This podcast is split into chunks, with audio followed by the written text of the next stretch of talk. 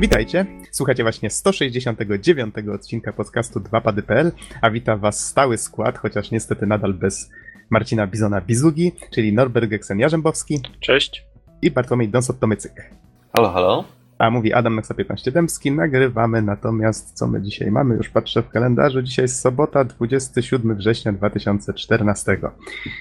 I wydaje, że się, wydaje mi się, że całkiem nieźle się złożyło z datą nagrywania tym razem, bo dwa dni temu, czyli dwudziestego piątego, była premiera gry The Vanishing of Ethan Carter od astronautów Adriana Chmielarza i już wczoraj miałem okazję w grę zagrać, więc będę mógł się podzielić, właściwie miałem okazję już przejść, tak myślałem, że będą pierwsze wrażenia na podcaście, a już wczoraj się okazało, że nie, jednak będzie recenzja, więc całkiem, całkiem sympatycznie. Znaczy wiesz, akurat ja wiedziałem, że to się tak skończy od samego początku. W momencie, kiedy powiedziałeś mi, że zaczynasz tę grę, wiedziałem, aha, jeśli ta gra ma mniej niż dziesięć godzin, no to nie ma szans, żeby nie było recenzji. To na jedno posiedzenie, jak to Nox mówi.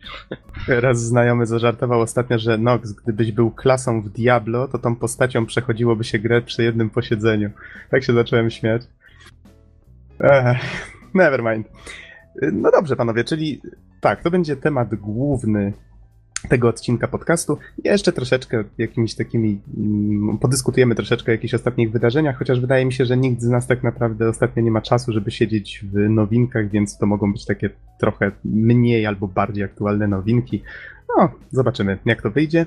Z kolei jeszcze tak tradycyjnie przypomnimy, że niezależnie od tego, czy słuchacie nas w Radiu G R M, czy na stronie właśnie Radia G R M, bo z tego, co słyszałem, już niedługo podcasty nie będą niestety puszczane na żywo na antenie radia, tylko będą istniały tak jak do tej pory właśnie na, na stronie, będzie można tam odsłuchiwać.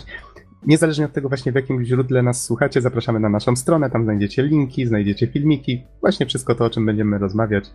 I ż- całą, źródła masę, do tych informacji. Całą masę różnych materiałów, dzięki którym wszystkie wasze marzenia się spełnią. Wow, to brzmiało bardzo P R-owsko i marketingowo. E, w takim razie, skoro już, skoro już formalności... Słucham? All your dreams will come true, just visit. Skoro już formalności mamy za sobą, to panowie, może zacznijmy od tego standardowego pytania, czyli w co tam ostatnio graliście? No, nie pchajcie ja, się, nie pchajcie się.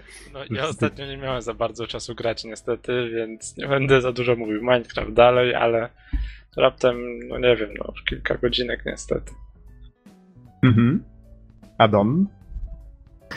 Ja ostatnio dalej kontynuuję swoją przygodę z Rise of Flight. Oczywiście jest to na razie wersja darmowa, ale ona daje pełen dostęp do części kontentu z pełnej wersji i właściwie tylko gracz ma ograniczoną ilość samolotów, którymi może latać, a przeciwnik nie, więc można sobie ustawiać bitwy właściwie na takiej samej zasadzie jak w wersji pełnej, w związku z powyższym.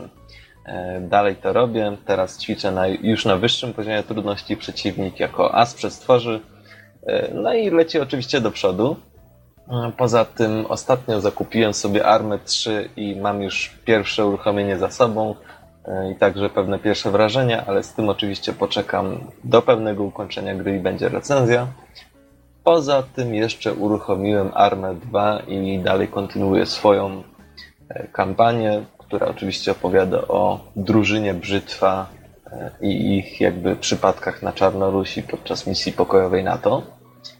No i w zasadzie to by było tyle. Z innych ciekawych rzeczy to ostatnio zdarzyło mi się zakupić pada, konkretnie pada do Xboxa trzysta sześćdziesiąt z adapterem na peceta. To jest o tyle ciekawe, I... że nie jesteś konsolowcem, więc no właśnie, jak twoje zetknięcie z...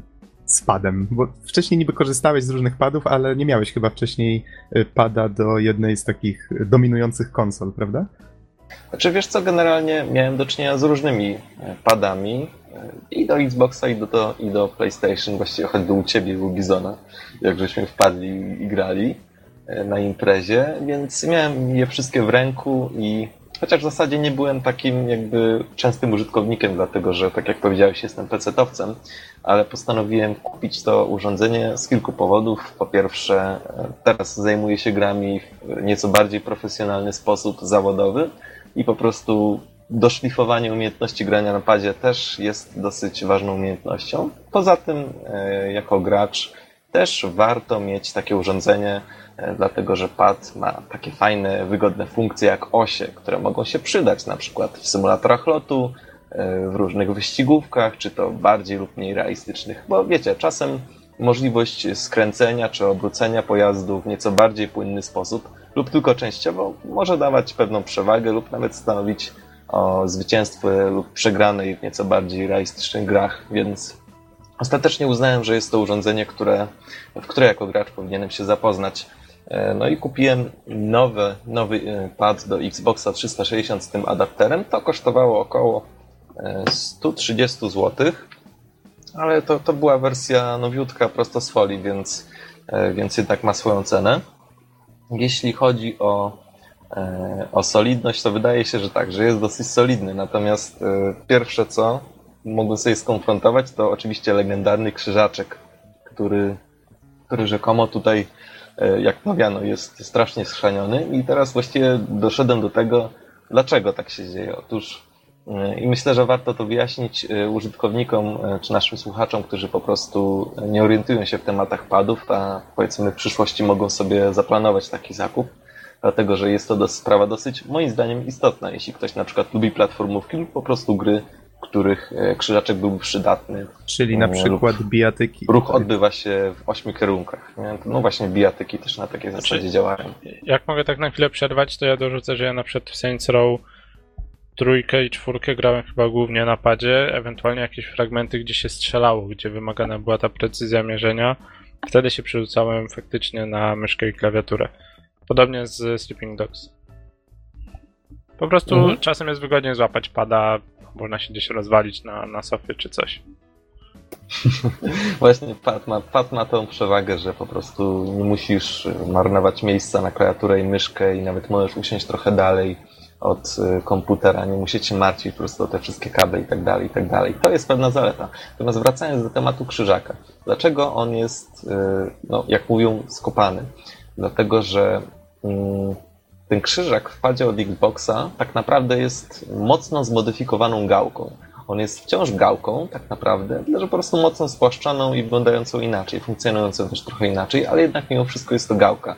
I dlatego no, nie przypomina on e, tak naprawdę tego takiego sztywnego krzyżaka, którego znamy na przykład e, z N E S-a czy Pegasusa. E, po prostu tak to wygląda. Natomiast e, jeśli chodzi o jakieś inne uwagi dotyczące tego urządzenia, testuję go już, już ponad tydzień w sumie. Je i tak naprawdę myślę, że spełnia się, sprawdza się naprawdę bardzo dobrze. Niektórzy narzekali, nawet zresztą Geksen trochę wspominałeś o tym, o tym pojemniczku na baterię, że może trochę przeszkadzać podczas grania. Ja kon, zresztą konfrontowałem tę opinię wśród innych graczy i szczerze powiedziawszy niektórym to przeszkadza, mi osobiście nie. Pewnie gdybym dotknął pada, który, który nie ma czegoś takiego, to pewnie by mi to zaczęło trochę przeszkadzać, ale, no. ale raczej na chwilę obecną nie. Na chwilę obecną jakoś tak chwytam tego pada, że nawet teraz wiesz, mam go w ręku, że po prostu mi to nie przeszkadza. To tutaj mogę dorzucić też tam kilka słów właśnie, że ten pojemniczek, nie to, że on jakoś wiesz, przeszkadza tak, że nie, nie przeżyjesz tego, tak, ale jeżeli porównasz to sobie z padem do Wii U czy z padem do Xboxa One, to jednak trochę różnicę czuć, że jak nie ma tego pojemniczka, to te palce, no tak to albo je kładziesz na pojemniczku, albo ci się zakrzywiają przed nim tuż. I obie pozycje nie to, że są jakieś masakrycznie niewygodne, ale są umiarkowanie wygodne. Mhm. To, to takie pierdoły, ale jeżeli się trzyma pada przez kilka godzin dziennie, może, może mieć to drobny wpływ. Albo się przyzwyczajicie. Generalnie jeszcze z tego, co zauważyłem, w porównaniu na przykład do pada od PlayStation cztery, to pad od Xboxa trzysta sześćdziesiąt jest no trochę masywniejszy jednak, to trzeba przyznać. Chociaż, jak mówię, mi to nie przeszkadzało, a używam go teraz całkiem intensywnie. Jeśli chodzi o używanie pada do czegoś, no powiedzmy bardziej ambitnego niż, niż Dirt, czy jakakolwiek inna czy jakakolwiek inna gra, która jest powiedzmy tam średnio realistyczna, to to jest dosyć ciekawa sprawa, bo ja na przykład kupiłem pada też między innymi ze względu na to, żeby pograć sobie w szturmowika na nieco wygodniejszych warunkach, z nieco lepszym sprzętem, czy generalnie po prostu w jakieś inne gry, bardziej symulatory, które też mogą wymagać osi i przy których te osie po prostu mogą się przydać. Jeśli chodzi o szturmowika, to generalnie darujcie sobie. Dlaczego tak się dzieje? Ano dlatego, że gałka, jakby to powiedzieć, od pozycji zero do maksymalnego wychylenia to jest jakby chwila, moment, żeby to, żeby ją przechylić do maksymalnego wychylenia i sprawia to w czasie gry, że po prostu ster jest bardzo, ale to bardzo czuły.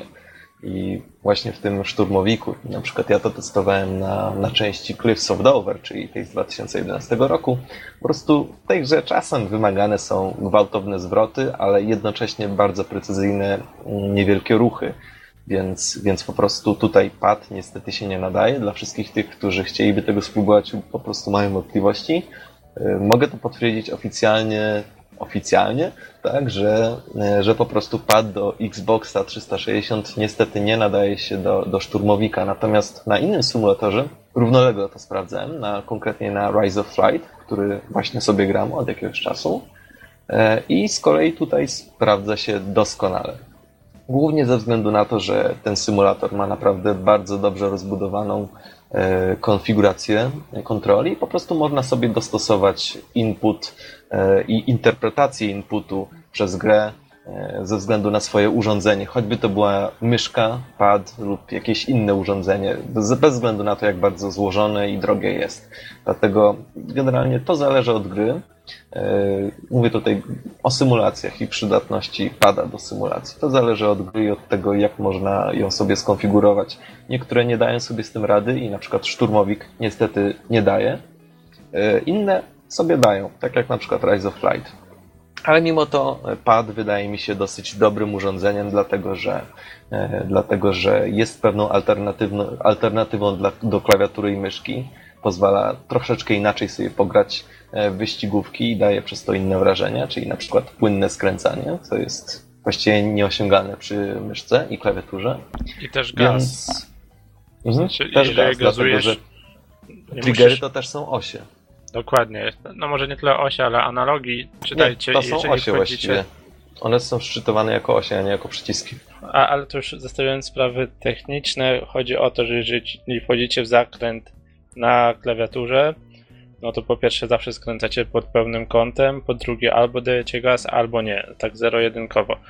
Na, na padzie możecie dać, nie wiem, pięćdziesiąt procent gazu, dwadzieścia pięć procent gazu, tyle ile uważacie, ile czujecie, że w danym momencie jest potrzebne. To jest właśnie ten większy stopień kontroli. Dwa pady, zobaczymy więc... dlaczego pady są fajne. Podsumowując więc mój taki trochę już przydługi wywód, ale mam nadzieję, że że przydatny.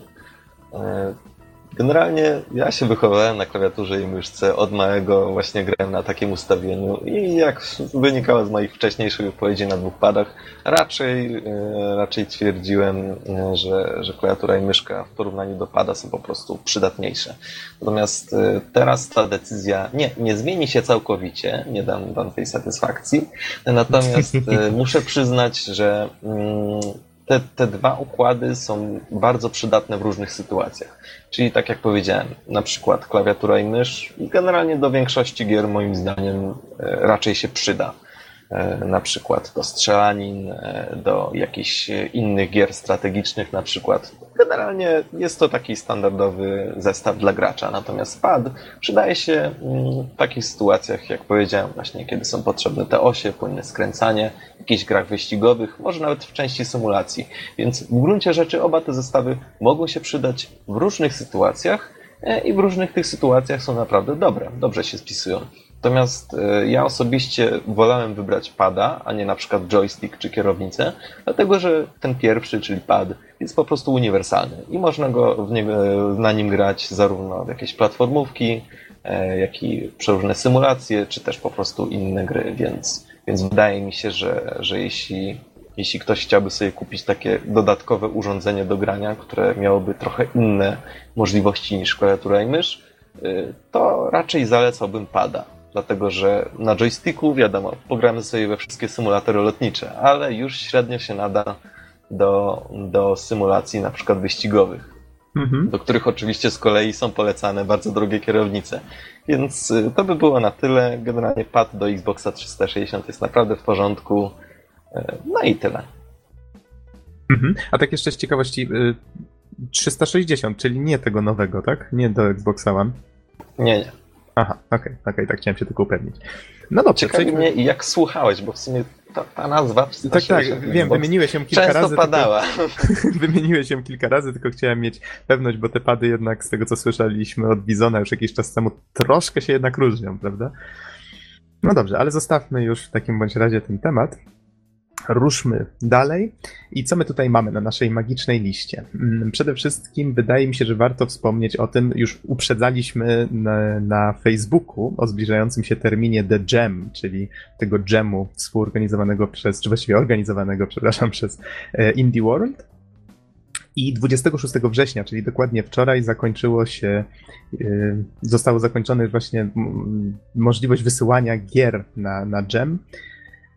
Kilka dni temu, pamiętam, chyba nawet w tym tygodniu informowaliśmy o tym, żeby przypomnieć, i dwudziestego piątego października na targach P G A, przy okazji przypominamy o tym, że Z T G będzie też obok tej samej imprezy, będą finały właśnie The Jam, zostanie ogłoszone, kto wygrał, i widzę, że pojawiły się na stronie też nagrody, jakie można Jakie można, na jakie można liczyć, i je, tutaj może wymienię je wszystkie. Jest stworzenie projektu z pełnym wsparciem na Wspieram to. Druga to jest kampania reklamowa warta trzydzieści tysięcy złotych oraz wpis do encyklopedii gry online. To przez gry online jest akurat fundowana ta część nagrody. Wydanie gry w wersji pudełkowej. Tutaj nagrodę funduje I Q Publishing. I wywiad z twórcami zwycięskiego projektu w Radiu G R M. Tutaj pierwszą, czyli to tworzenie projektu z pełnym wsparciem na Wspieram to, oczywiście strona Wspieram to tutaj funduje tę nagrodę. Wydaje mi się, że taki zestaw nagród faktycznie umożliwia jakiemuś... Jest dosyć zachęcający. Tak, bo po, po, po pierwsze pozwala wypromować tą nową, nową produkcję i na pewno zagwarantuje jej całkiem, całkiem fajny start. Myślę, że jest o co walczyć. Więc tutaj or- organizatorzy myślę, że całkiem nieźle się spisali pod tym względem. Co my tutaj mamy dalej? Twórcy The Tankers, którzy, przypomnę, kiedyś sami postanowili wysłać nam swoją grę, żebyśmy ją wzięli na warsztat. I zrecenzowali. Już nie pamiętam dokładnie, w którym to było odcinku, ale grę stworzyło Our Games i niedawno poinformowali nas przy okazji, że gra trafiła już na Androida. I widzę, że premiera miała miejsce dwudziestego piątego września dwa tysiące czternastego. Tutaj zapytałem przy okazji, czy w grze się coś zmieniło. Powiedzieli, że poprawili jakieś drobniejsze bugi, ale ogólnie rzecz biorąc jest to, jest to ta sama gierka, tylko że właśnie możecie już teraz zagrać w nią na, na Androidzie. U nas w redakcji niestety nikt Androida nie ma, więc nie jesteśmy w stanie tego przetestować. Co my tu mamy dalej fajnego? Steam. Na Steamie się troszeczkę pozmieniało. Tutaj mam newsa z Poligona i to jest dwudziestego drugiego września. Informują o tym, że, no zresztą każdy, kto korzysta ze Steama, na pewno to zauważył, bo zmieniła się szata graficzna. Teraz kolory są takie bardziej błękitne, niebieskie. Powiem wam, że bardzo mi się to podoba. Trochę bardziej przypomina to Big Picture, czyli ten tryb, ten tryb padowy. Tak, generalnie Steam od... od bardzo dawna, bardzo długo pozostało w tej swojej takiej kwadratowej, oldschoolowej szacie graficznej z tymi szarymi przyciskami. Teraz część przycisków właśnie się zmieniła na, na niebieską, zostały dodane gradienty i generalnie no, całość jest taka trochę bardziej taka nowoczesna w szacie graficznej, ale wciąż minimalna, więc minimalistyczna, więc nie powinno to przeszkadzać jakby fanom starego layoutu. Zmieniło się też parę rzeczy czysto estetycznych, ale no myślę, że to była zmiana jak najbardziej na plus. Mhm, tutaj dużo ważniejsza zmiana dotyczy tego, że dodano jakieś nowe filtry do przeglądania katalogu gier, zmieniono trochę sposób, w jaki Steam nam proponuje nowe tytuły. Przyznam szczerze, że ja nigdy tak naprawdę, wiem, że to dziwnie zabrzmi, ale ja nigdy nie kupowałem na Steamie gier w jakichś dużych ilościach, jakoś nigdy nie... Nie zaprzyjaźniłem się z tym starym layoutem, więc nie jestem w stanie nawet powiedzieć dokładnie, na ile ten nowy jest lepszy lub gorszy od tego starego. Po prostu m- może wy, jeżeli mieliście okazję się zapoznać, ale wydaje mi się, że wygląda ładniej, ale nie jestem w stanie ocenić, na ile jest bardziej użyteczny. No, po prostu informuję, że się zmienił, chociaż myślę, że użytkownicy Steama już już dawno te zmiany zauważyli. Za to... Jest jeszcze w sumie jedna mhm. ciekawa funkcja. Konkretniej e, można zostać jakby ambasadorem, z tego co e, pamiętam. Kura, kuratorem. Kuratorem. Kuratorem. Tak, tak, tak. I czy to nie polegało na tym, że po prostu można było stworzyć konto, które można śledzić? Podejrzeć jeszcze z jakimiś newsami? Jak to wygląda właśnie? Jest coś takiego i mogę rzucić taką ciekawostkę, że właśnie znalazłem Hodor Review. Chciałem to samo powiedzieć. Gdzie koleś, ci, którzy coś tam z gry o tron kojarzą, ja nigdy nie czytałem, ani nie oglądałem, ale Hodor to jest taki koleś, co chodzi i tylko mówi Hodor. Nic więcej nie potrafi powiedzieć. No i właśnie są recenzje, które się składają z Hodor, Dor, Dor, Hodor i tak dalej. I tak widzę, tak, że... Nie, nie, nie. Niektóre to są Hodor, Hodor, Hodor, Hodor, Hodor, Hodor, Hodor. I wszyscy, o jest, jest, tak, tak, zgadza się Hodor, świetna lecka. Wszyscy całe recenzje, koleś jest chyba jeden z popularniejszych, pięć tysięcy osiemset obserwujących. Ale na przykład recenzję Stalkera to zrobił tak, że literki O w słowie Hodor zastąpił znaczkami radioaktywności. Więc no, to nie jest taka prosta praca, wiecie, to, to wymaga trochę inwencji twórczej. Wiecie co, mi to przypomina rybkę grającą w Pokémon albo ziemniaka w sumie. Niektórzy już właśnie mówią, że, że Valve, co wy zrobiliście, daliście trollom kolejne narzędzie, ale powiedzmy sobie szczerze, znajdą się tu oczywiście na pewno w tym też ludzie, którzy będą sensownie pisać i, i ludzie właśnie dlatego będą... Będą ich śledzić, no a niektórzy będą śledzić właśnie Hodora, dlatego że, no wiecie, for lulz, jak to się mówi, dla fanu. Na razie śledzę tylko Hodora. Słuszny bez... wybór. Może my powinniśmy się wbić tam na, ten, na, na Steam Curators, nie wiem jak to, jak to by wyszło, nie, nie zapoznawałem się z tym aż tak dokładnie, nawet nie jestem pewien jak to działa. Myślę, że to jest dobry pomysł, ale pewnie, pewnie jeszcze to przedyskutujemy w kuluarach. Mhm. No, to w każdym razie tyle się zmieniło, chociaż nie, mam tu jeszcze jeden news, już tym razem prosto ze strony steam powered kropka com i tutaj jest już mowa o tym, że uruchomiono Steam Music Player. Wydaje mi się, że on wcześniej był w becie, ale w tej chwili już dwudziestego czwartego września, tutaj jest, widzę, z taką datą ten news wylądował i mówi już o tym, że można z tego korzystać. To jest po prostu player do muzyki zintegrowany ze Steamem. Możemy dodawać pliki, które... które mamy na dysku i Steam o nich pamięta, możemy układać z nich playlisty i jak twierdzą tutaj twórcy, możemy w ten sposób słuchać ich sobie grając. I to jest wszystko oczywiście nie jako osobny program działający gdzieś tam, tylko że to jest w tym, w tym Steamie, który działa sobie w tle. Brzmi no. bardzo wygodnie, szczerze powiedziawszy, zwłaszcza dla osób, które, które dużo spędzają w grze, bo, bo w sumie mhm. Shift i Tab, taki był bodajże skrót i, i masz dostęp do tych najważniejszych funkcji, czyli, e, czyli oprócz e, różnych tam m, różnych pop-upów i promptów steamowych, listę kontaktów plus odtwarzacz muzyczny.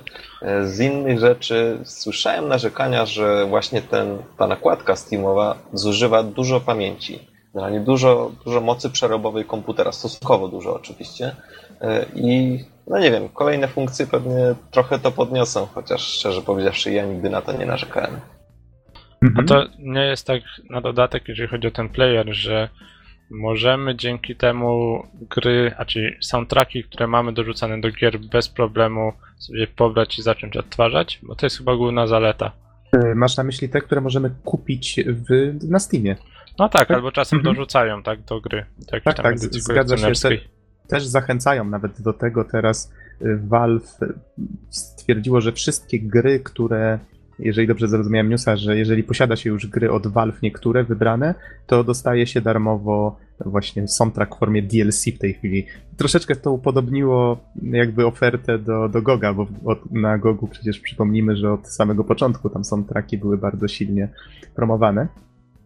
I teraz jeszcze Valve właśnie specjalnie z tej okazji, nie wiem czy to jest nadal aktualne, ale dał siedemdziesiąt pięć procent zniżki na niektóre swoje gry, jak tutaj Half-Life, Half-Life dwa, epizody, Portal, Portal dwa i, i, i właśnie reklamuje to, że dostaje się soundtrack przy okazji darmowo. Muszę się tym zainteresować, bo ja w sumie to mam chyba większość tych gier, więc z chęcią bym zobaczył, czy te soundtracki faktycznie są tam dostępne jakoś do pobrania. Może bym nawet wypróbował ten Steam Music Player, chociaż przyznam, że ja mm, chyba, chyba bardzo rzadko g- słucham muzyki grając w jakąś grę. No, ale może to, to zależy od gry, bo na przykład ja grając w Mountain Blade gra na multiplayerze. Tam muzyka podstawowa jest tak beznadziejna, że nie chce się jej słuchać, a mhm. paradoksalnie do edycji kolekcjonerskiej jeszcze dodali tą płytę z soundtrackiem. Właśnie więc chyba... po, prostu, po prostu sobie czegoś słuchałem. Więc to tyczy się tylko niektórych gier. Jeśli, wiesz, jeśli grasz w coś, co jest bardzo klimatyczne i chciałbyś poczuć ten klimat, no to jest oczywiste, że po prostu nie będziesz włączać sobie jakiejś zewnętrznej muzyki. Ale w przypadku niektórych gier naprawdę może to działać i sprawdzać się dobrze. Mhm. Myślę, że głównie gracze w M M O to tutaj jak znudzi im się muzyka po tych tysiącach godzin w ich ulubionej grze, to, to wtedy prawdopodobnie słuchają z playlisty. Ja, no ja na przykład w Guild Warsie dwójce bardzo lubię te utwory, no ale nie spędzam w tej grze aż tak dużo czasu, żeby mi zdążyły zbrzydnąć. A ja widzę dlatego inne zastosowanie, mianowicie, nie wiem, muszę napisać jakiś dokument, czy, czy pracę, no cokolwiek, tak? Bo, bo, więc mam robotę przy komputerze, a chciałbym sobie posłuchać soundtracku z gry, odpalam sobie Steama, nie uruchamiam gry, tylko po prostu w samym Steamie zaczynam słuchać muzyki i wiecie, nie muszę ściągać, znajdować em pe trzy, tylko no ten quick, click and go, tak jak jest to jest z grami, tak, że mógłbym znaleźć gdzieś tam płytę, mógłbym zacząć grzebać, dobra, zgrać, zainstalować, czyli po prostu pewnie klikamy i to już się odtwarza. Mhm. Um, Okej, okay. Czy macie jeszcze coś do dodania a propos tego playera, czy lecimy dalej? Lecimy chyba dalej. Co my tutaj mamy znowu na naszej magicznej liście? Mianowicie Blizzard ogłosił, że Titan, czyli to, co wszyscy brali za następcę World of Warcraft, e, oczywiście chodzi tutaj o grę M M O, już od kilku lat jakieś plotki na temat tego Titana fruwały w tej weftę, ale okazało się teraz już oficjalnie, że jednak projekt wylądował w koszu niedawno. Troszeczkę informacji tutaj na cdaction kropka p l zostało wypisanych na temat tego, czym właściwie ten Titan miał być, że to miał być świat po najeździe obcych, tylko że ludzkości udało się wybronić, że są frakcje walczące o różne terytoria, że miały być dwa jakby dwa światy, czyli był taki normalny, w którym postacie miały po prostu pracować i był drugi, w którym miały walczyć i I właśnie to, to, ten drugi miał bardziej przypominać taką zwykłą grę, grę M M O, tak przynajmniej to zrozumiałem. Też się simy. Być może, kto wie. Ogólnie rzecz biorąc stwierdzili, że pomysł był bardzo ambitny i tak dalej, ale jednak nie czuli fanów tym, co stworzyli i że w pewnym momencie musieli podjąć decyzję, czy faktycznie chcą brnąć w to dalej. Z newsa wynika, że Blizzard prawdopodobnie nie planuje w tej chwili w ogóle inwestować w żadną nową markę, czyli... Będą robić to, co zwykle. StarCraft, Warcraft, co oni tam jeszcze mieli? No mieli kilka tych swoich Diablo i tak dalej. Będą wałkować pewnie to w kółko do, no wiecie. No cóż. Więc to tyle, jeżeli chodzi o Titana. Zamieścimy oczywiście ten, ten link pod podcastem. Jeżeli jesteście ciekawi szczegółów na jego temat, to tutaj możecie wyczytać jeszcze parę rzeczy. To znaczy, tak, tak tylko chciałem mm-hmm. dorzucić, że chyba Blizzard jest jedną z naprawdę nielicznych firm, która potrafi po, nie wiem, pięciu latach tworzenia gry wyrzucić ją do kosza. I z jednej albo, strony... Albo jedną z nielicznych firm, które mogą sobie na to pozwolić, może tak to ujmijmy. Tak, ale oni sobie mogą pozwolić na to właśnie dlatego, że tak robią. Czyli, że nie wydają krapu i to naprawdę o to dbają. Mhm. I to, no, to takie, taka ciekawostka, nie, że jakby ich podejście do... No to graczy tak naprawdę, że na swój sposób ich szanują. No to też, też można tak na to patrzeć, to fakt, bo jakby wydali to, to M M O, to no w sumie, wiesz, w M M O to też ciężej za, zainwestować, bo jak się, jak widać już na początku, że będzie krapem, to potem ciężko jest to ciągnąć. Wiadomo, że jak gra jest single player, wypuszczasz, no cóż, zbierze słabe recenzje, ale jednak ktoś tam to kiedyś kupi, nie? Z M M O to, to jest już gorzej, bo to trzeba wspierać przez kilka... Może nawet kilkanaście lat czasami, jak ma bardzo duże wzięcie. No ale zostawmy już Titana, niech spoczywa w spokoju. W pokoju i spokoju i pokoju. I co my tutaj mamy dalej? Pamiętacie może taką gierkę, którą kiedyś recenzowałem, Steam World Dig? Na trzy D S a? Ona, potem, no, jeszcze, tak. ona potem jeszcze wyszła tam na inne. Taki troszeczkę boulder dash z robotami i to się kojarzyło z takim trochę e, steampunkiem. I teraz twórcy wydają kolejną grę, już chyba trzecią, nie jestem pewien jaka była ta pierwsza, ale wydają kolejną grę właśnie w Steam Worldzie, tylko tym razem będzie się nazywać Steam World Heist, czyli napad.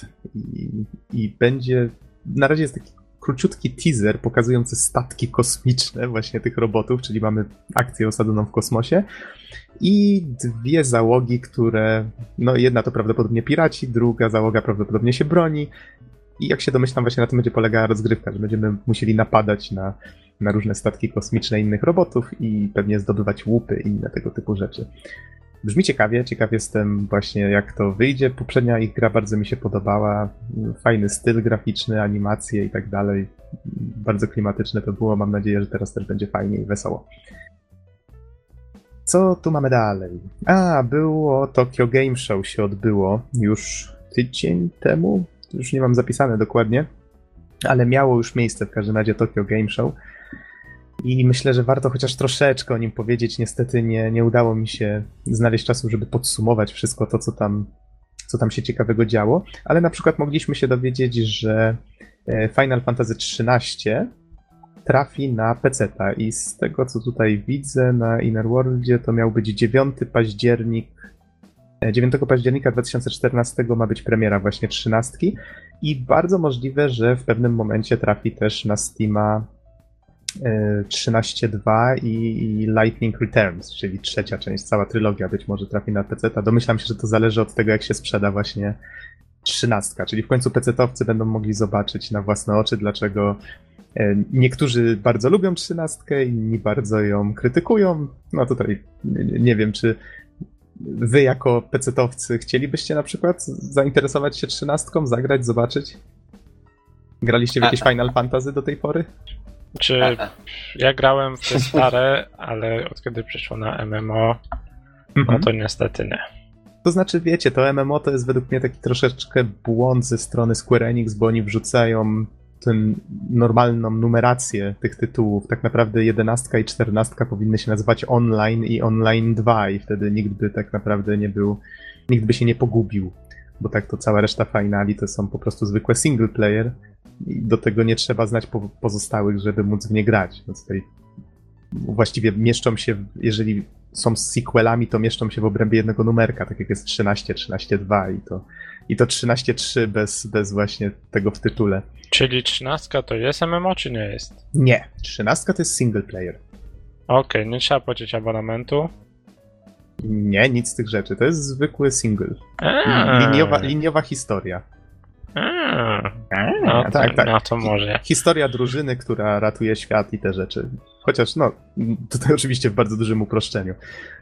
Ludzie bardzo narzekali głównie na to, że gra była cholernie liniowa, przynajmniej przez większość. No a jeżeli już była nieliniowa, to w taki troszeczkę upierdliwy sposób, no ale to może nie jest miejsce i czas, żeby, żeby się wdrażać jakby w to wszystko. Zresztą odsyłam do recenzji Final Fantasy trzynaście dwa, która chyba była gdzieś w okolicach lutego, marca tego roku u nas.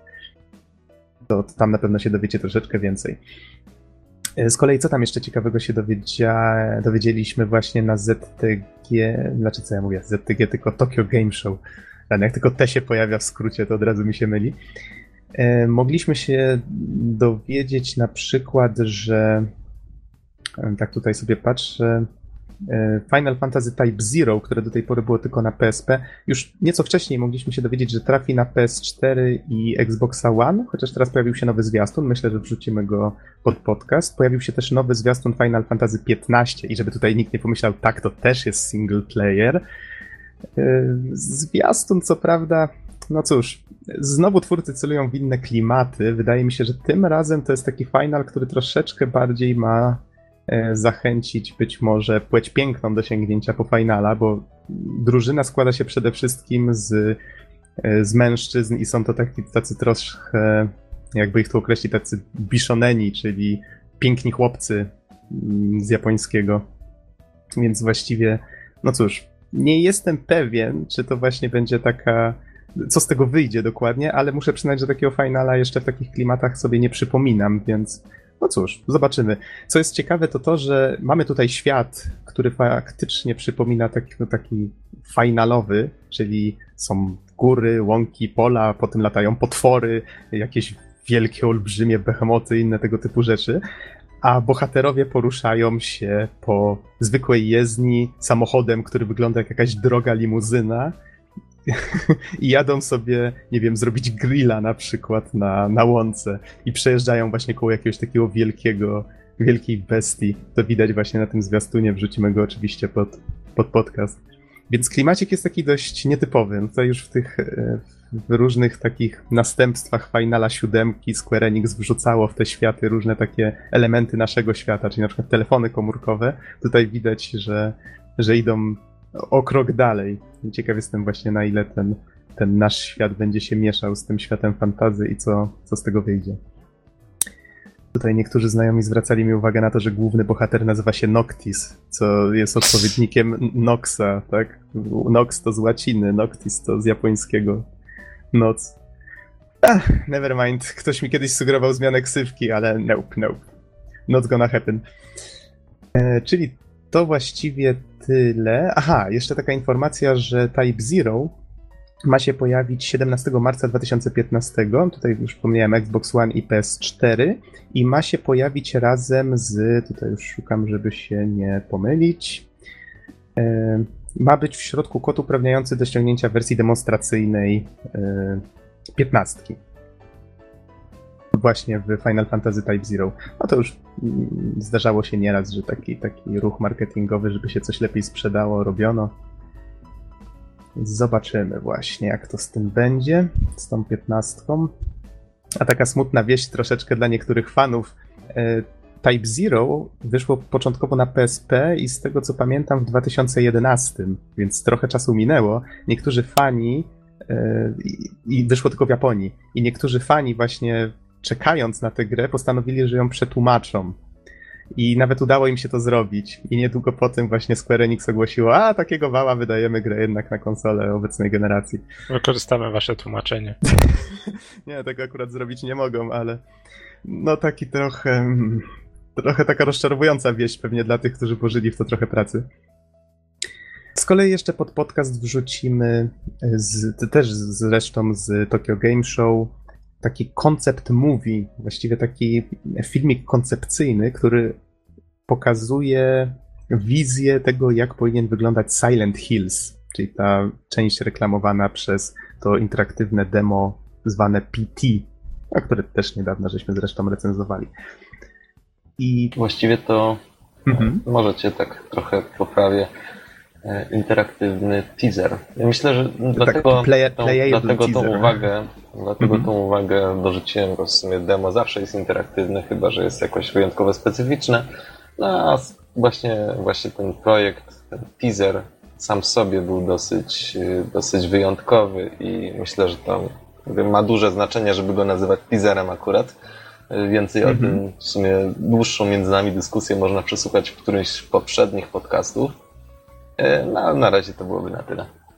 Mhm. I tutaj właśnie można na tym filmiku, który wrzucimy oczywiście pod podcast, zobaczyć sobie, jak twórcy widzą klimat być może gotowej gry, no tutaj tego nie wiadomo, ale tutaj również widać, że są ciasne wnętrza przypominające zwykły dom, ale mamy mnóstwo pomysłów na jakieś takie straszaki w rodzaju, że zupełnie nagle zaczynają ze ścian wyłazić jakieś karaluchy, albo że coś nas wielkiego goni przez korytarz. To co prawda jest tylko filmik koncepcyjny, więc nie można tego nazwać gameplayem ani niczym w tym rodzaju. Wiadomo, że to będzie prawdopodobnie zupełnie inaczej wyglądać, będzie musiało być przemyślane pod kątem tego, co się stanie, jak wrzucimy tą niewiadomą, jaką jest gracz do środka tego wszystkiego.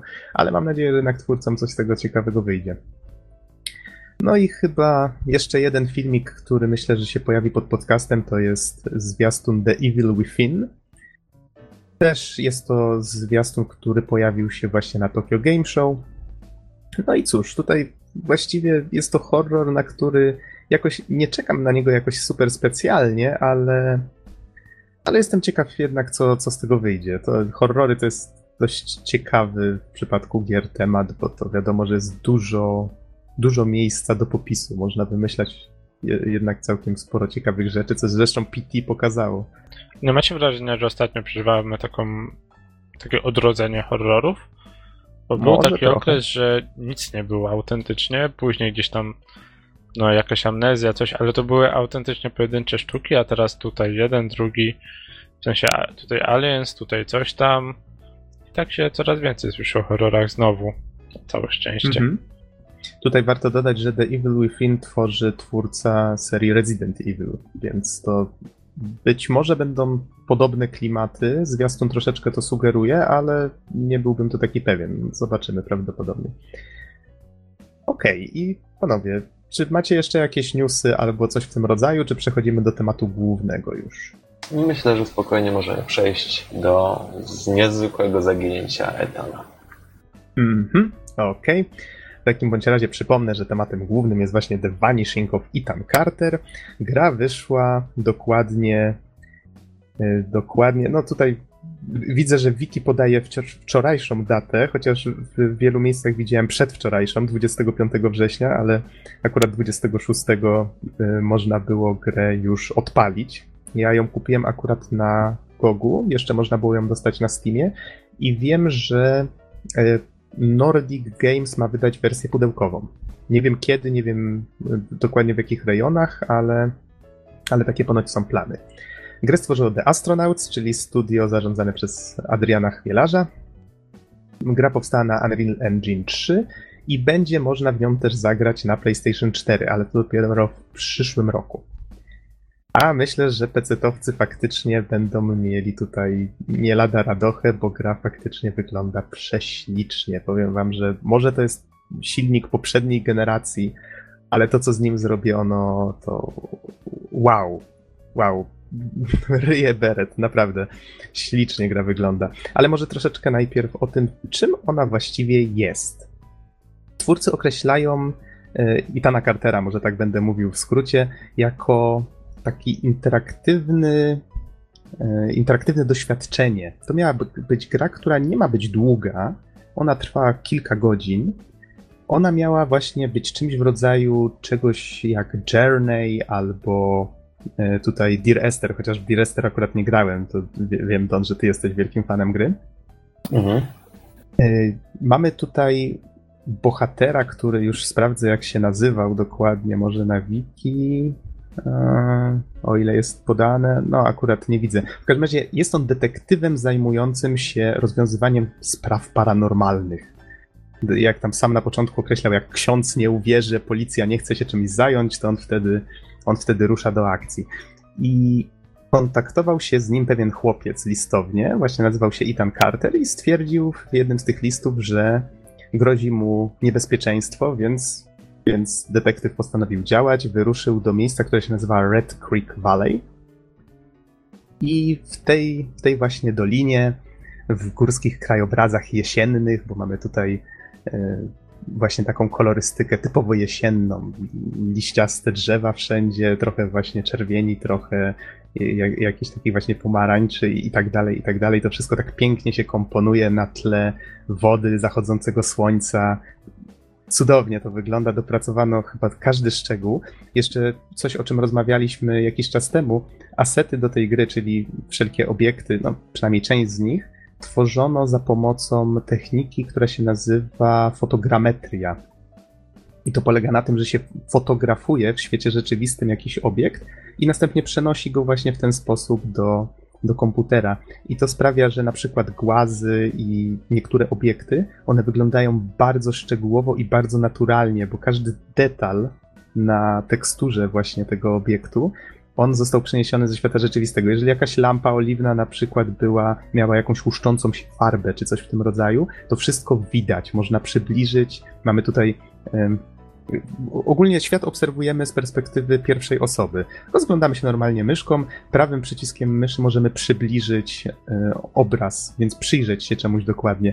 I wiem, że tutaj zaczynam opisywać grafikę zamiast skupiać się na jakichś innych rzeczach, ale powiem wam, że w przypadku tej produkcji jest to dość istotne faktycznie.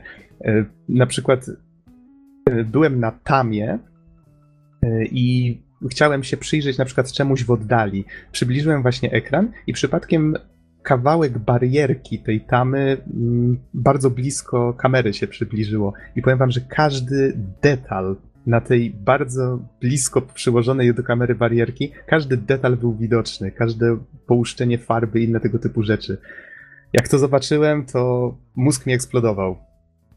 Czegoś takiego naprawdę, no rzadko się spotyka taki poziom detali. Co prawda, nie wszędzie w grze jest to aż tak równe. Widać, że niektóre głazy na przykład mają troszeczkę, troszeczkę mniej szczegółową tą teksturę, w niektórych miejscach faktycznie jest ona bardzo ostra, ale ogólnie rzecz biorąc, jeżeli się patrzy z pewnej odległości na krajobraz czy na widoki, to no, potrafią zapierać dech w piersiach. To faktycznie wygląda cudownie. Więc pod tym względem tu jak najbardziej brawa dla twórców. Wiesz, akurat muszę ci powiedzieć, że czy jeszcze nie wiem, na czym będzie polegał gameplay dokładnie, jak on będzie wyglądać, ale już po samym trailerze, tak jak zresztą wspomniałeś, gra bardzo przypomina mi Dear Esther. Ja akurat w nią grałem i recenzowałem. I myślę, że w tego typu grach same te widoki i sama grafika odgrywa bardzo istotną rolę, więc, więc myślę, że to dobrze, że to podkreśliłeś właśnie teraz, bo pewnie to będzie jeszcze odgrywało pewną rolę w dalszej części recenzji. Mm-hmm. To może w takim razie wytłumaczę troszeczkę, o co chodzi w samej grze. No bo mamy tutaj świat, on jest raczej otwarty, bo możemy iść właściwie gdzie chcemy, chociaż gra już od początku nam sugeruje, że jednak... Że lepiej iść w tą stronę niż w inną. To znaczy nie do końca to chciałem powiedzieć. Chodzi mi o to, że już od początku nam, od początku nam sugeruje, że okej, okay, jesteśmy otoczeni przez piękną przyrodę i mam, stoimy na torach. Właściwie przy, wychodzimy z tunelu, tak zaczyna się gra. Mamy przed sobą las, możemy iść przed siebie. I właściwie naturalną reakcją u większości graczy będzie prawdopodobnie po prostu pójście po torach przed siebie. Z kolei ja tak automatycznie niejako zszedłem z tych torów i idę sobie gdzieś kawałek. Tutaj o, oczywiście chciałbym od razu podkreślić, to jest gra, o której powinno się wiedzieć jak najmniej, jeżeli chodzi o fabułę, jak się ją zaczyna, dlatego pozwolę sobie y, bardzo zdawkowo o niej mówić. Jeżeli jesteście pewni, że w tę grę zagracie, możecie pominąć tę recenzję i wrócić do niej kiedyś w przyszłości, ale y, postaram się mówić na tyle mało, na ile to jest konieczne, żeby was troszeczkę zachęcić, może zainteresować. W każdym razie zboczyłem troszeczkę z tej drogi i dosłownie moment po tym jakiś, jakaś wielka kłoda nadziana kolcami czy czymś takim sfrunęła z drzewa i uderzyła gdzieś obok. Ona oczywiście nie miała szans mnie trafić, ale po prostu podskoczyłem, bo twórcy radzili, żeby grać z dobrymi słuchawkami. Najlepiej, wiecie, samemu, bez towarzystwa, tylko tak spróbować wejść w ten świat i naprawdę imersja tutaj jest bardzo, bardzo silna.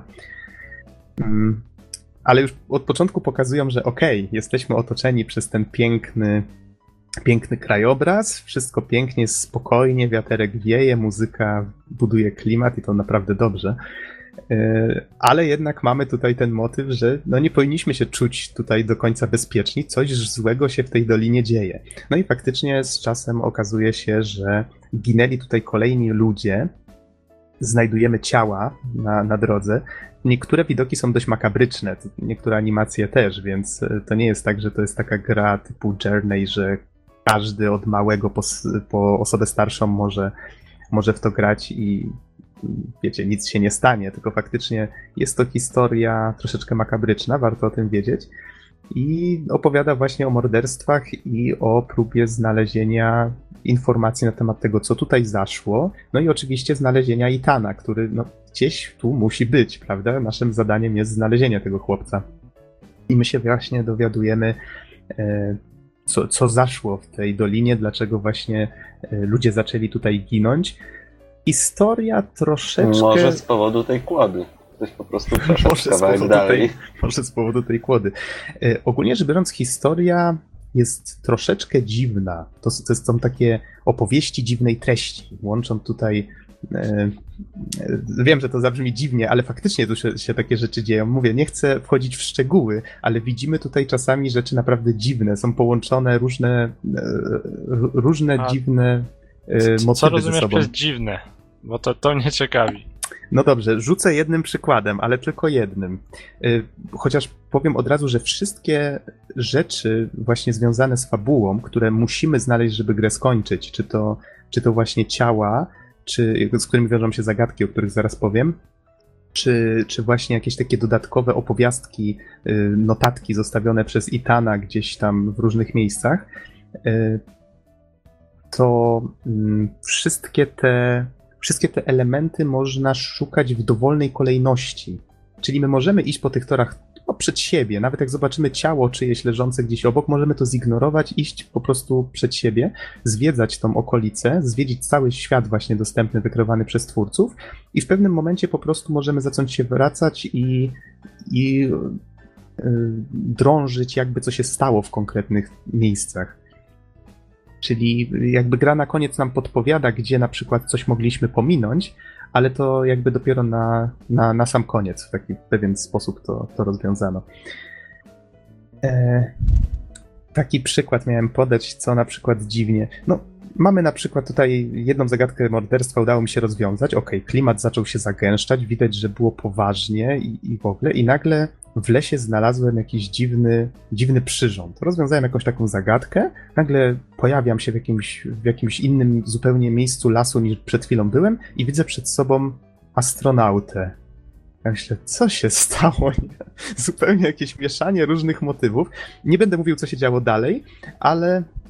Ale bardzo szybko twórcy wychodzą z tego obronną ręką, pokazują, że okej, okay, okej, okay, my tu mieszamy różne motywy, ale to wszystko ma sens i wszystko tak fabularnie fajnie w to pleciemy. I faktycznie w taki, w taki troszeczkę świat wyobraźni nas wrzucają. Całkiem fajnie to, to działa i tak naprawdę nie jesteśmy pewni już w pewnym momencie, co jest prawdziwe, a co nie. To, to bardzo fajnie działa na tę historię, bo... Yy, Mamy tutaj między tymi zagadkami, które twórcy nam fundują, całkiem sporo czasu na to, żeby się zastanowić nad tym wszystkim. Czyli okej, okay, mamy jakąś zagadkę, ale zaraz potem idziemy, muzyczka się włącza taka spokojna i obserwujemy sobie te widoki, widzimy mniej więcej, gdzie musimy dojść. To jest coś, co mi się bardzo w level designie podoba, że tak jak w Dark Souls pierwszym, że widzimy większość świata już stojąc na przykład na jakimś... Yy, na jakimś moście widzimy jaką, jakieś miasteczko, do którego dojdziemy, albo tą tamę, o której wspomniałem. Czyli widzimy różne miejsca, yy, jakby zdają się łączyć w jedną całość. To, to jest coś, co akurat bardzo chwalę sobie w level designie. No i idziemy sobie właśnie tą ścieżką do następnego miejsca i mamy z reguły dość sporo czasu, żeby, no możemy biec oczywiście, ale myślę, że tutaj jakby klimat nie, nie wskazuje, nie zachęca do takiego szybkiego poruszania się. No i idziemy sobie i mamy okazję przemyśleć sobie na przykład wszystkie ślady, które znaleźliśmy, to czego się dowiedzieliśmy, więc gra tak, te, ten niepośpieszny, niepośpieszny klimat gry sprawia, że my się zastanawiamy nad tą fabułą i faktycznie ona w pewnym momencie daje nam na tyle różnego materiału do zastanawiania się, że to daje dodatkową frajdę. Co prawda zależy od tego, na ile się pogubimy w tym wszystkim, bo mnie na przykład się zdarzyło, że jak już zdobyłem wszystko, co właściwie w grze dało się zdobyć, już miałem w głowie pewien obraz i zabrakło mi dosłownie jednego elementu, czyli właśnie tego końcowego, gdzie ja właściwie to powinienem dotrzeć. Okazało się, że przez dwie godziny błądziłem, bo nie znalazłem jednego przejścia, które prowadzi do ostatniej lokacji. No więc cóż, i wtedy faktycznie pojawiło się trochę frustracji i, i latania właśnie od początku do końca, szukania jakiegoś właściwego elementu. Tutaj taki, taki może łyżka dziegciu właśnie w beczce miodu, ale... Ale jeżeli chodzi o całą resztę, czyli dopóki znajdowałem za każdym razem jakieś nowe miejsce, nową atrakcję, nową zagadkę, to wszystko pędziło przed siebie w taki, taki przyjemny sposób. Raz akcja przyspieszała, raz spowalniała, żebym, mógł, żebym miał czas zastanowić się nad tym, co, co widziałem do tej pory i poukładać sobie wszystko w głowie. Taki, taki niepośpieszny klimat, myślę, to jest coś, co, co rzadko się w tej chwili w grach widuje i to jest coś... co nie wszystkim musi się spodobać, ale mnie się wydało całkiem fajne. Okej, okay, to może jak się właściwie w to gra? To jest dość istotne. Twórcy już na samym początku wyświetlają nam napis, że ta gra jest podróżą bez przewodnika.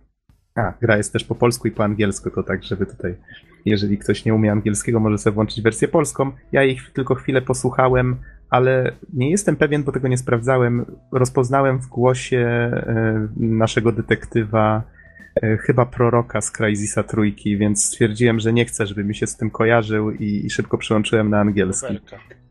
Słucham? Boberka, który swojego czasu dubbingował wszystkich.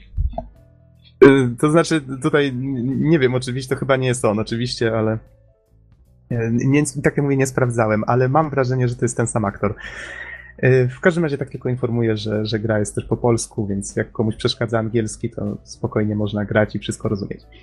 I I właśnie um, mówią o tym, że to jest podróż bez, bez przewodnika i nie będą nas prowadzić za rękę, czyli tutaj jest nawiązanie od razu tego, że mamy ten otwarty świat, że musimy sami sami się w pewnym sensie dowiedzieć, jak pewne mechaniki działają. I muszę wam powiedzieć, że bardzo fajnie to zrobiono, bo naprawdę da się to wszystko samemu okiełznać, dość intuicyjnie i to bardzo fajnie działa do tego.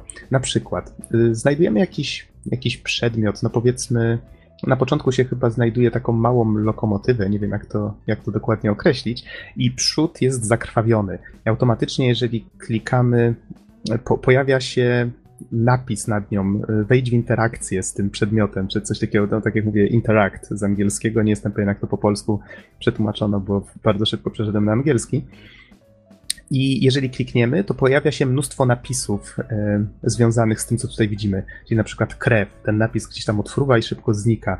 E, wypadek znowu znika i, i właśnie kolejne napisy jakby pokazują taki tok myślowy de- tego naszego detektywa. Czy to wypadek, a może, a może faktycznie to ktoś kogoś tutaj zamordował specjalnie i, i, i tak dalej. I trochę mi się to skojarzyło e, z tym nowym serialem Sherlocka Holmesa. Widziałem chyba tylko dwa odcinki, ale tam też było właśnie podobnie, że on przyglądał się komuś i nagle pojawiało się masa takich napisów pokazujących to, tok myślowy. I na przykład jak znajdziemy jakiś element, który jest wybrakowany, czyli na przykład mamy jakąś korbę, której brakuje, to nagle pojawia się napis, że brakująca korba i pojawia się mnóstwo napisów korba fruwających gdzieś w powietrzu. I jak zacząłem się rozglądać, zorientowałem się, że one się oddalają od siebie albo się przybliżają. I musiałem znaleźć takie miejsce wokół siebie, gdzie one zetknęły się ze sobą. I wtedy jak przytrzyma się lewy przycisk myszy, to, to widzimy jakby... To pewnie jest jedna właśnie z takich nadnaturalnych umiejętności naszego detektywa, ze względu na to, że on rozwiązuje właśnie te... Te, te paranormalne sprawy, jeszcze zaraz przejdziemy do widoku duchów i innych tego typu rzeczy. I właśnie on ma jakby wizję tego, gdzie ten przedmiot zaginął. Czyli na przykład widzimy, że ta korba, która była wcześniej częścią tej lokomotywy, ona w tej chwili leży gdzieś nad rzeką wyrzucona, zakrwawiona. To jest właśnie jeden z, te, jedna z takich fajn, jeden z takich fajnych pomysłów właśnie w tej mechanice, to szukanie tych przedmiotów. My musimy je następnie odłożyć w to miejsce.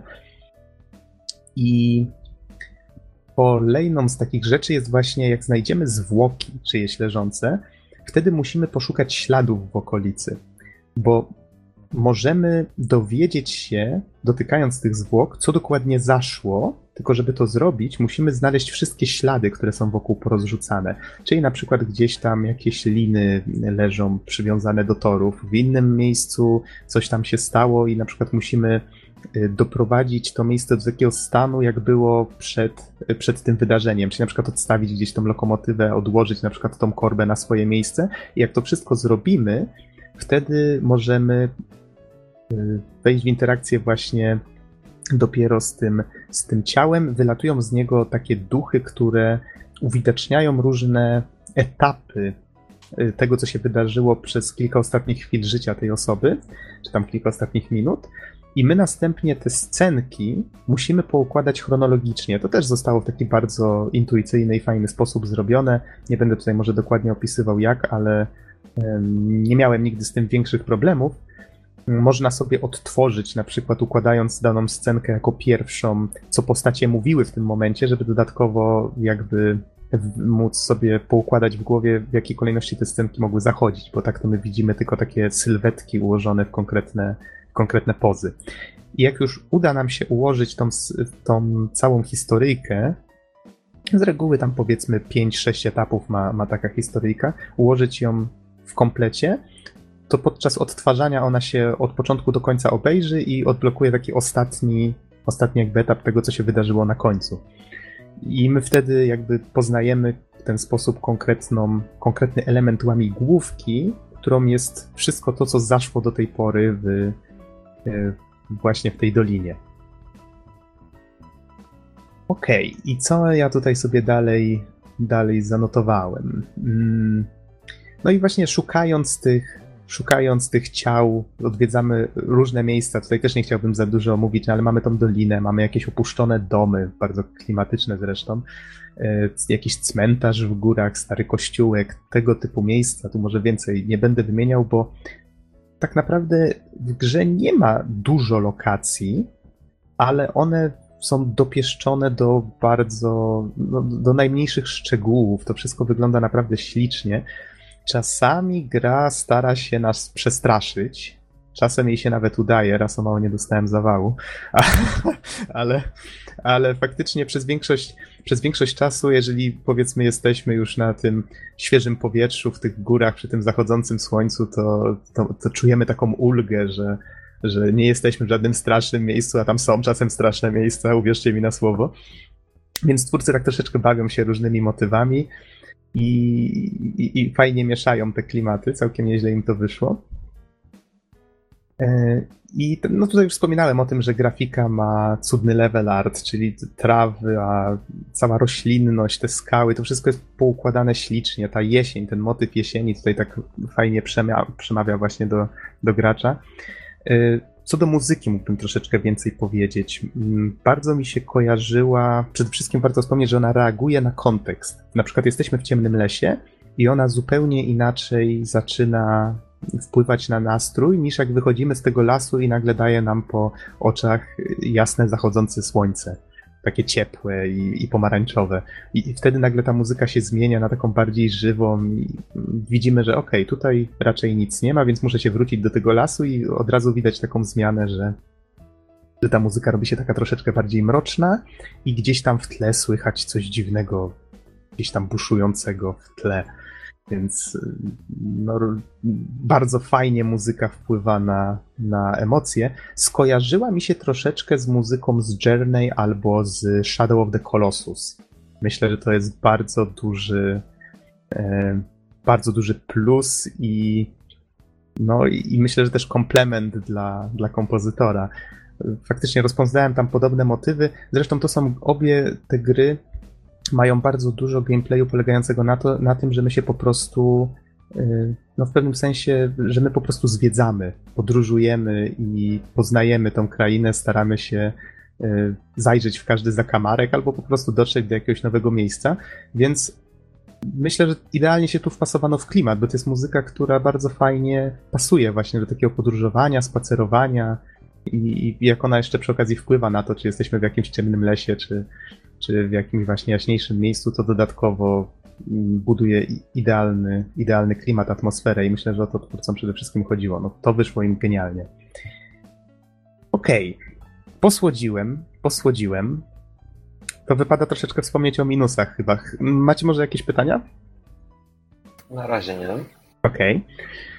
Troszeczkę minusów, bo hmm, cóż, nasłodziłem całkiem sporo, ale jeżeli chodzi o minusy, to nie jest idealnie. To, co prawda wszystko, co teraz powiem, to są takie, że trochę, to jest takie trochę czepianie się na siłę, ale, ale jednak myślę, że warto o tym wspomnieć.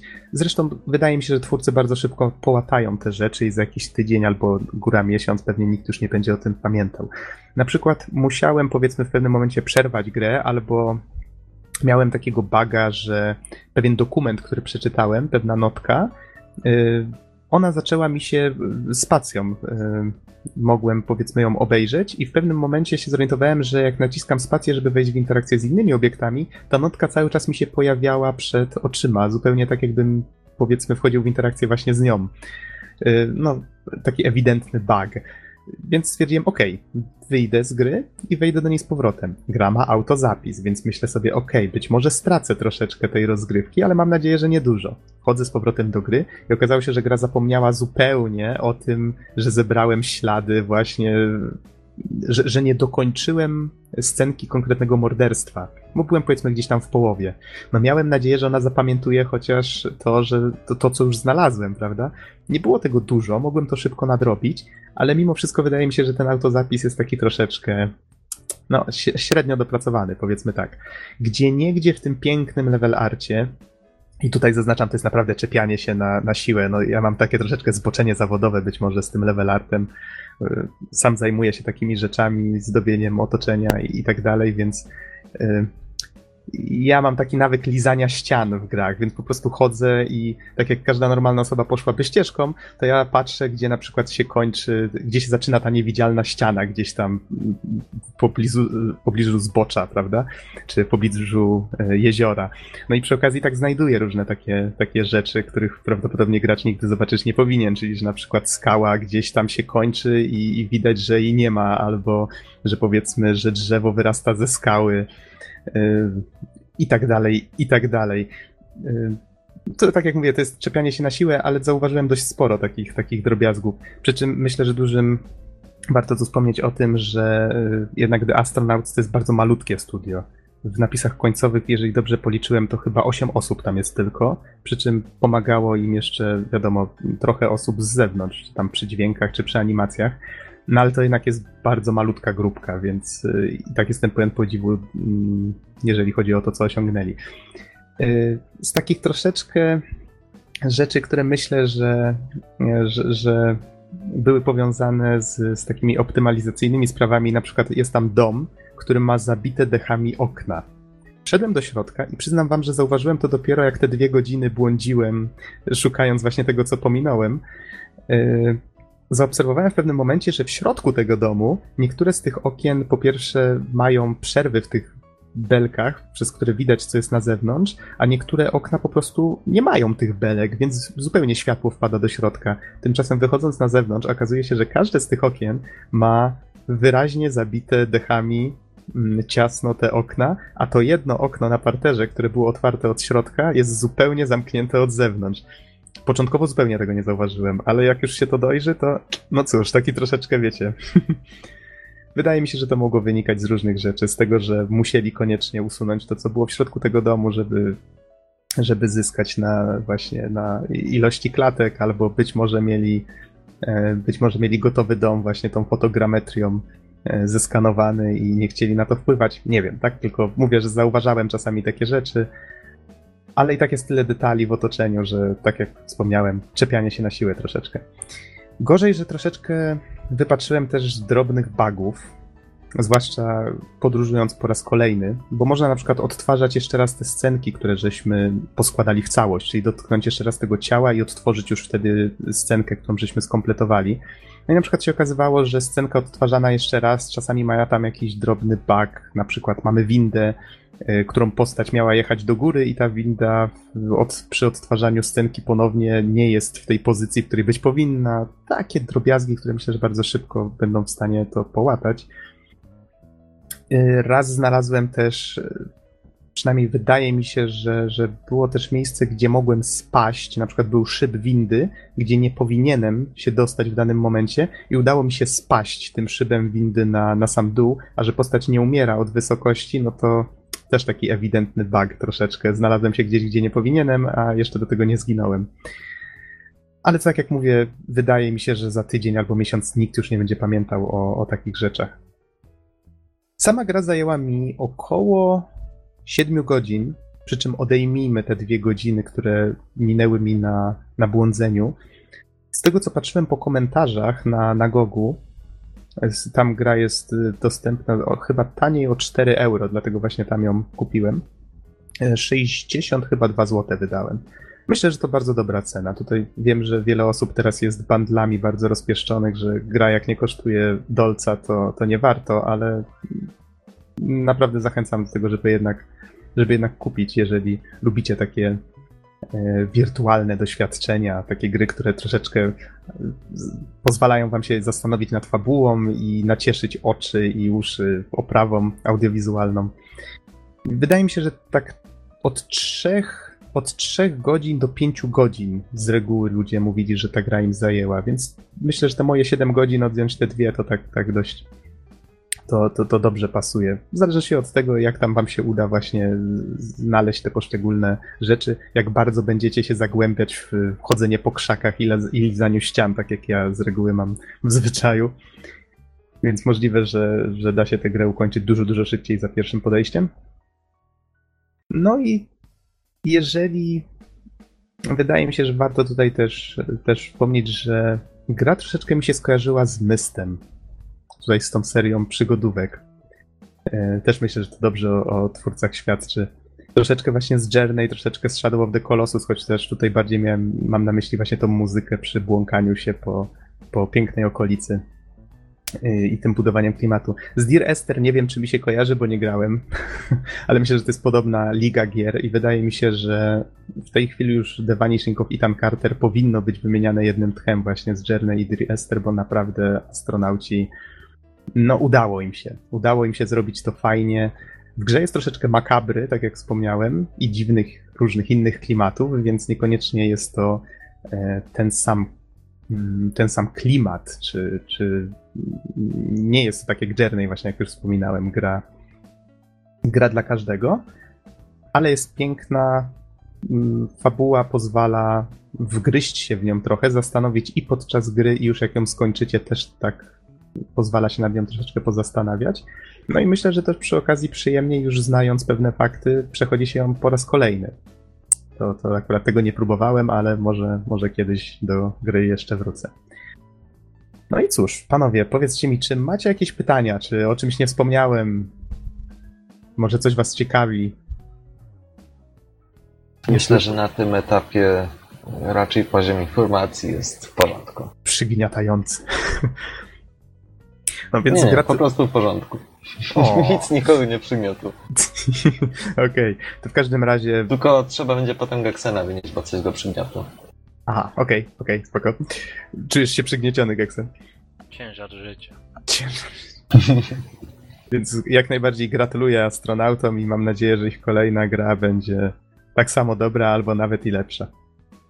Więc tu, tu, tu faktycznie, tu im się udało. Trochę mnie chwycili za serce tym Ethanem Carterem. No i cóż, wydaje mi się, że, że możemy w związku z tym kończyć, więc dziękujemy wszystkim bardzo za uwagę i do usłyszenia w następnym odcinku. Trzymajcie się. Na razie. Cześć.